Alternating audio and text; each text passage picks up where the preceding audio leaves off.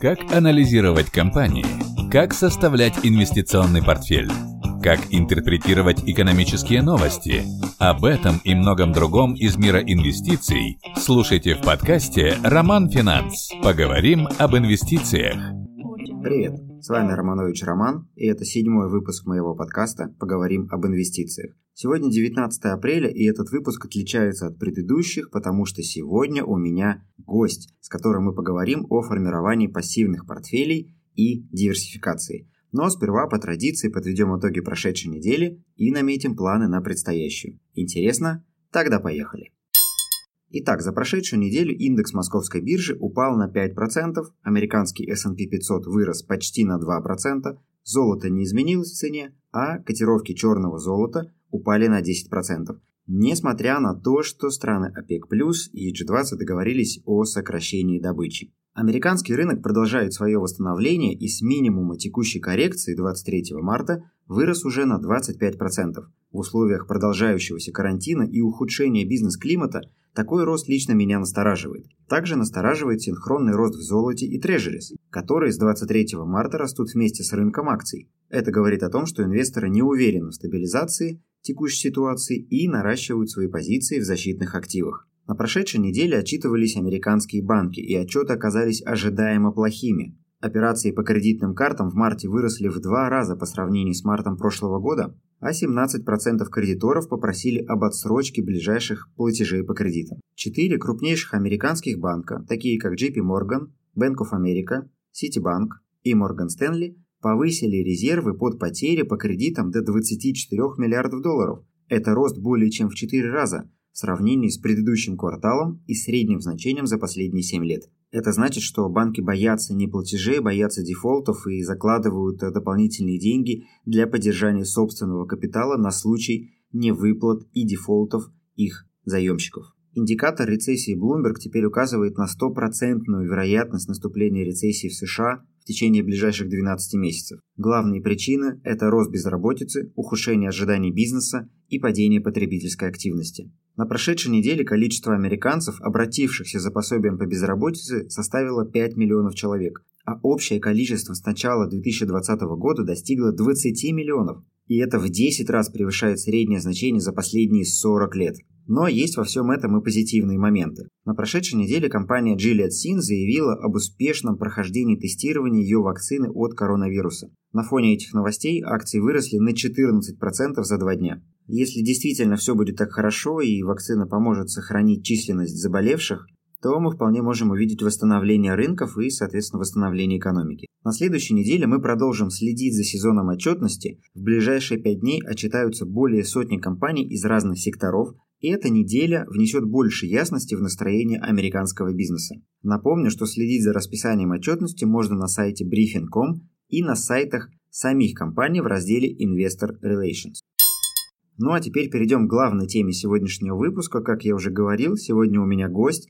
Это Дмитрий Домбровский, директор представительства открытия брокер в Томске и Кемерово, кандидат физико-математических наук. Дима расскажет о формировании пассивных портфелей и правильной диверсификации. Так что сейчас мы переместимся к Диме в офис и поговорим на эту интереснейшую и полезную тему. Итак, Дим, привет. Привет. А... Это, ну, как бы, если формально подходить, то не я у тебя гость, а ты у меня, ты у меня гость.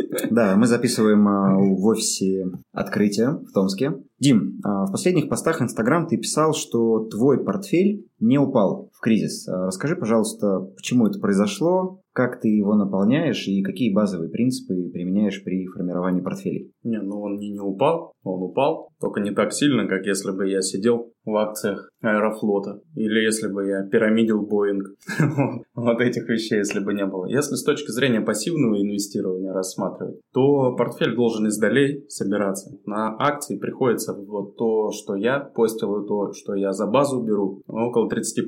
30% от акций? Да. Все остальное есть в портфеле для того, чтобы как раз снизить зависимость от рынка акций. Почему? Потому что на рынке акций есть волатильность. Они не хороши, не плохие, они даже скорее хороши, но волатильность есть, что показал нам март месяц. Эти черные лебеди прилетают с завидной постоянностью. Для того, чтобы снизить зависимость от рынка акций, используются активы, которые ходят в разнобой с рынком акций, тоже золото. Неизвестно по какой причине оно хоть кому-то в мире интересно. Тем не менее, оно практически в каждый кризис идет в разнобой с рынком акций. Акции падают, золото растет, либо начинает расти гораздо быстрее и сильнее, чем восстанавливается рынок. Поэтому оно есть в определенной доле. Доли могут варьироваться там, от 7,5 до 15% от портфеля. Вот. Дальше идет, идут облигации. Облигации могут быть как еврооблигации, если мы говорим про долларовые портфели, так и а, рублевые облигации, если мы про смешанные портфели говорим, рубли, доллары, евро. А, облигации, а, они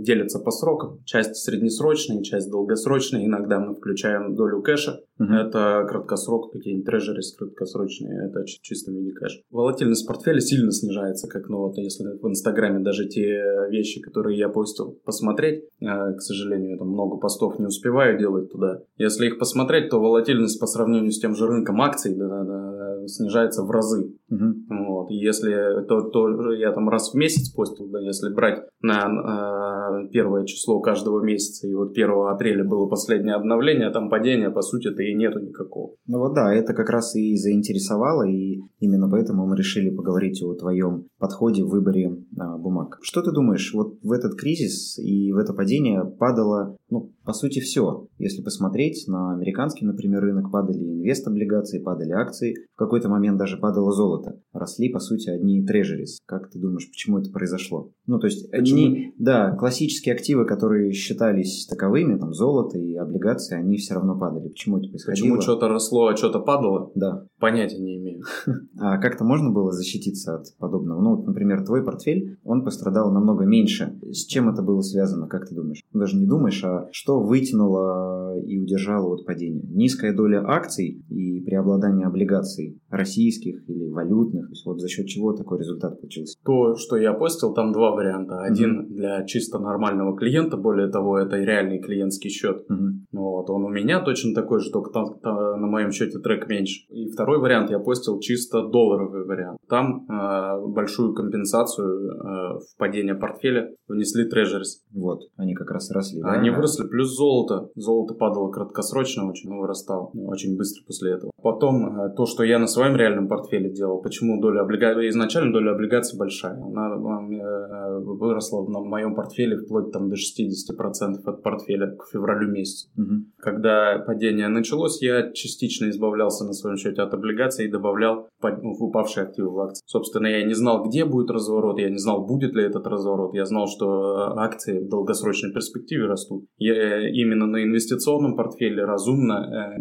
играть этими долями, частично снижать долю облигаций, наращивать долю акций, если их распродают дешево. Ту нарощенную долю, которую я набирал в марте, я ее сейчас уже продал после отскока. Что отскок вышел на, наверха, ПНЕ уже достигла до кризисных уровней у компаний. А, как там будет дальше дела складываться, никто не знает. Вот, и это, после роста есть смысл первоначальные доли восстанавливать. Вот я их и восстанавливаю. Угу. Примерно так управление портфелями инвестиционными и происходит. Спекуляция это другая история. Хорошо. Как ты принимаешь решение вот о том, что пора докупить акции? Вот в текущий кризис, как ты понимал, что вот все, сегодня пора? Никак. Ну, то есть ты просто с какой-то периодичностью... Ну вот смотри, упал рынок на 5%, а, точнее так, упал рынок на 10% в Китае сначала. Мне начали звонить, э, ну не то чтобы все, кому не лень, но много людей говорит, давай Китай подкупать. 10% падения, это, блин, вообще не падение. Что там будет дальше? Ну я говорю, да, блин, купи одно дно и получи второе в подарок, что называется. А вот когда уже весь мир там и США, в том числе и Россия, начала падать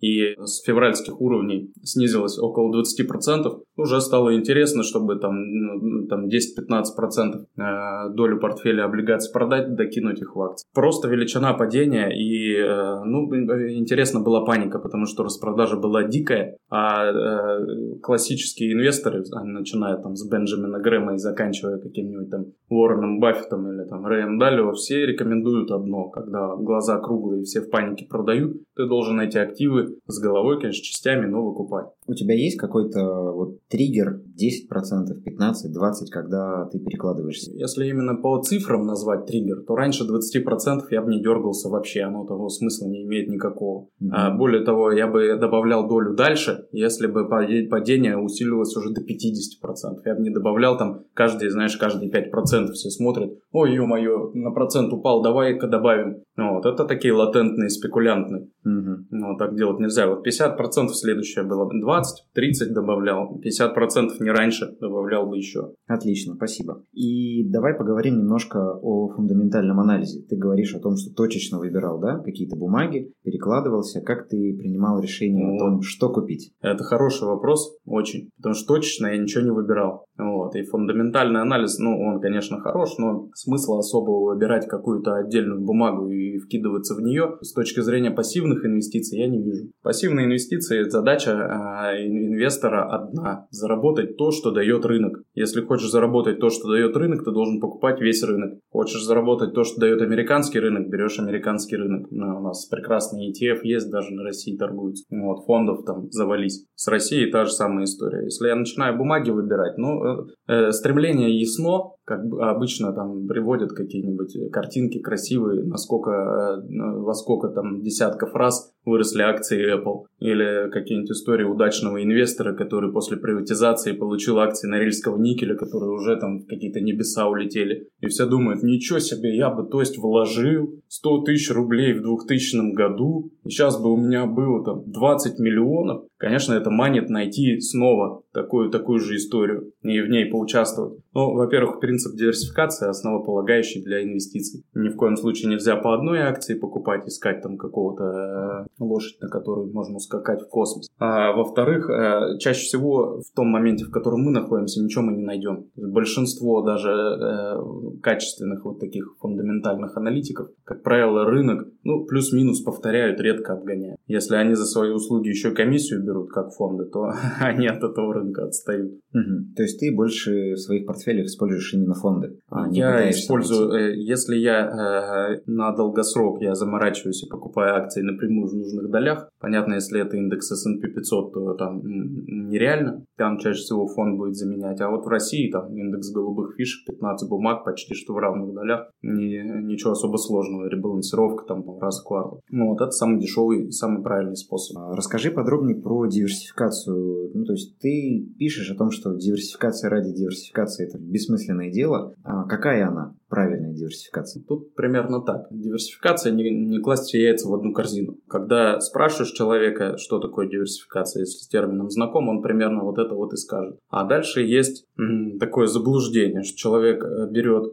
Сбербанк, а потом покупает еще Газпром и покупает Лукойл. И говорит, вот у меня диверсифицированный портфель прекрасно. Ну, э, диверсификация, тот же там Рэй один из известнейших управляющих одного из крупнейших фондов, э, в своей книге «Принципы» сформулировал он этот принцип э, следующим образом. Когда у тебя есть два независимых источника дохода, а не один, это всегда лучше, чем когда этот источник дохода один. И ключевое слово здесь «независимых». То есть, когда ты берешь э, с одного рынка раз разные компании, это лучше, чем взять одну компанию, да, потому что тот же «Газпром» с кризиса 2008 года, он стоил 360, с тех пор он даже близко не подбирался к этой цифре, да, и те, кто в наш в «Газпром» наши все инвестировали, погорели. Вот. Поэтому диверсификация внутри одного класса активов, она необходима, но еще и необходима диверсификация между разными классами активов. Более того, нужно проверять взаимосвязанность этих классов активов, потому что часто там облигации определенного вида, они кризис точно так же вслед за акциями падают, только с несколько меньшей долей процентов. Поэтому э, то, что мы в базовом виде считаем, всегда э, на выходе по портфелю корреляцию между рынком акций, корреляцию между каждым классом активов внутри портфеля. Вот, есть еще там э, у нас вариант, когда мы связ, связываемся с хедж-фондами, там выбор хедж-фондов, э, ну, хедж-фонды это стратегии, которые независимо от рынка акций какие-то вещи реализуют. То есть растет, падает им, в общем-то, неважно, кто-то на арбитраже арбитраже зарабатывает, кто-то еще на чем-то. И там, если я напихаю фондов, которые в кризис или там любое движение рынка отрабатывают одинаково, у меня не будет диверсификации. По-разному будет диверсификация. Вот и все. Mm-hmm. Собственно, этот принцип э, основной, он и должен и по валютам то же самое. Да? Все в рублях пришли, вкинулись, рубль упал, мы получили дикую инфляцию,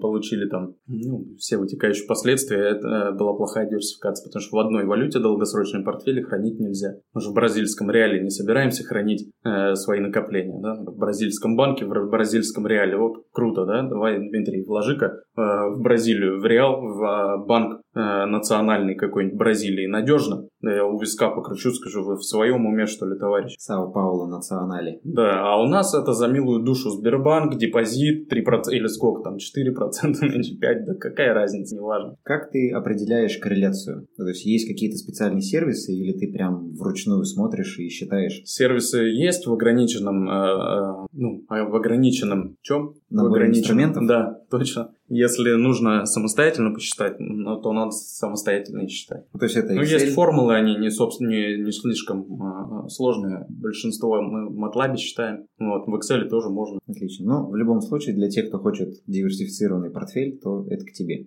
Рассказать, как правильно и по каким именно инструментам, активам и прочим, прочим, прочим диверсифицироваться, да, это ко мне. Что касается балансировки долгосрочных портфелей, насколько часто ты ее рекомендуешь проводить и насколько она вообще полезна для здоровья портфеля? Портфеле? Она необходима, потому что имея волатильный рынок любой, вот, и если у тебя разные классы активов, часть из них волатильны, то э, ребалансировку проводить необходимо, иначе доли разъедутся вообще в тартарары, и ты получишь на выходе неизвестно что. Это раз, а во-вторых, там будет реализовываться сам собой принцип такой, что если какой-то актив упал, его доля снизилась. Ты берешь и в определенный момент времени, в классике это раз в год, и несмотря ни на что, упал там кризис, шмизис, что угодно, берешь и докупаешь этот упавший актив, продаешь тот актив, который вырос. Значит, ты будешь фиксировать прибыль выросшим и будешь э, вовремя увеличивать э, долю на панике, ну, на каком-то снижении э, в активе рисковом. А ты как-то проводишь дополнительный анализ? Например, у тебя в портфеле был Китай, и в какой-то момент ты понимаешь, что Китай больше тебе не интересен. Что ты с ним сделаешь? Ты его оставишь и будешь ждать, пока он вырастет, либо ты его продашь и заменишь на что-то более интересное? У меня в портфеле не было Китая. Не ну, я для примера, если вот какой-то актив, который тебе вдруг перестал нравиться, и ты решил его заменить. Или ты этого не делаешь, и та структура, которая была в начале, она сохраняется постоянно. А в, э, в доп. портфелях делаю, если брать ровно тот, который инвестиционный и долгосрочный, не делаю. Там я не покупаю упавшие рынки, ничего такого. Максимум можно, если э, есть лимиты и есть достаточный срок, можно прикручивать защиту капитала через опционы. Но это через долгосрочные опционы это исключительно через брокера. Вот, там мы понижаем участие в росте, вот, но убираем риск падения. Сейчас таких э, вариантов нету, потому что снизили ставки и там коэффициенты участия упали в ноль, поэтому смысл. А до этого смысл есть, у меня есть исследования там по тому же золоту. Если раз в два года такую штуку формировать, э, раз я меньше заработал, чем золото выросло, два меньше заработал, три золота шарахнулось, я не упал, купил его подешевевшим, потому что вышел с полным капиталом, и э, на выходе я имею доходность заметно больше, чем... Золото покупаешь тоже через ETF? Золото э, только через ETF, потому что там вариантов-то и нету. Можно через фьючи, но это роллирование, морой дополнительно надо. Хм, понятно. А что порекомендуешь почитать, э, изучить тем ребятам, кто хочет познакомиться с портфельной теорией и начать вот такие пассивные, долгосрочные? Да, ничего я не советую почитать. Когда я что-то читаю, я всегда то, что вычитал в книге, я беру и тут же проверяю. У меня есть чудесный MATLAB, у меня есть чудесный интересный Excel, есть куча э, сервисов, которые предоставляют исторические данные. Берешь и проверяешь все то, что сказали в, этом, в этой книжке, в этом учебнике. Очень редко, э, во-первых, расчеты, которые приведены в учебнике, могут не совпадать с тем, что я получаю в реальности. А во-вторых, много кто вообще не приводит эти расчеты ни в каком виде. Это в спекулятивной торговле, там одна из книжек была, там кучу статистических смещений приведено, которые, по сути, без расчетов даны. Я их все перепроверил, выбрал из них те, которые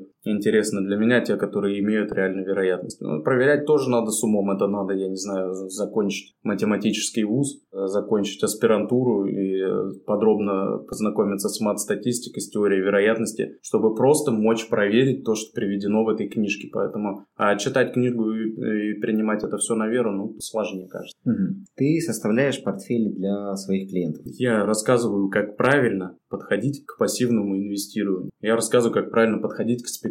Ну, вот как, как надо делать, а дальше уже будет, что будет. Это, да, ну, в качестве консультанта делаем. Если наши слушатели захотят э, прийти к тебе и сказать, что, Дим, вот хочу сделать портфель, помоги мне. Каков их план действий и насколько это возможно? Ну, в принципе, это возможно, что мы всегда на связи. Брокер обязан быть на связи, да? Можно прийти, получить консультацию, это в целом бесплатно. По крайней мере, то, что я здесь рассказал, я еще могу и показать на чудесном большом экране. Вот, тогда человек хотя бы поймет, что можно делать на рынке, а что нельзя, и там снимет розовые очки и перестанет искать акцию, будущую акцию Apple, Amazon и тому подобное, Норильский никель, Сбербанк и так далее, которые вырастают там с 5 копеек до 300 рублей, как-то так. Понятно, спасибо. А, в любом случае, контакты Дмитрия мы оставим в описании к этому подкасту, и вы сможете ему написать, куда лучше, в Инстаграм, Фейсбук. Фейсбук почти не читаю, Инстаграм можно. Есть рабочий аккаунт, есть личный. Ну, в Инстаграме, наверное, проще всего. Быстрее да. найти. Хорошо, поэтому ссылка в описании к подкасту, Инстаграм Димы, в котором вы можете почитать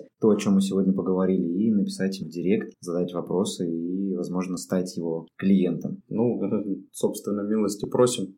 Есть какое-то напутствие еще для наших слушателей? Да, есть. Давай. Оно э, звучит, ну, может быть, тривиально, кто-то может и не, не согласиться с этим, но суть такая, что вот область инвестирования, спекулирования для любых э, область финансовых рынков, она кажется простой, потому что пришел, посмотрел, насколько выросла акция, купить ее просто. То есть смотришь э, исторически, как это было бы здорово, и начинаешь все то же самое делать, открыв счет. Вот так делать нельзя ни в коем случае. Как бы тут не банально звучало, поговорите сначала с профессионалами о том, что даже если брокер, заинтересованное лицо, кто угодно, но поговорите, спросите, как правильно все это делать. Потому что, ну, большинство приходит и делает простые принципы, простые, их там не так много. Принцип диверсификации, у которого там 4 э, составляющих внутри как минимум, да, потому что диверсификация ради диверсификации это тоже бред собачий. Э, разжевать, что это такое, как он должен соблюдаться, почему он должен соблюдаться, показать это на циферках, показать примеры, а примеров у, у брокера, сколько даже инвесторы, сколько неправильного делают, они не догоняют рынок в 90% случаев, 90% случаев, когда приходят и начинают искать собственные бумаги. А когда случается падение а, а, а-ля март, они начинают догружать упавшие бумаги, и у них вместо там нормального инвестиционного капитала вообще полный трэш, там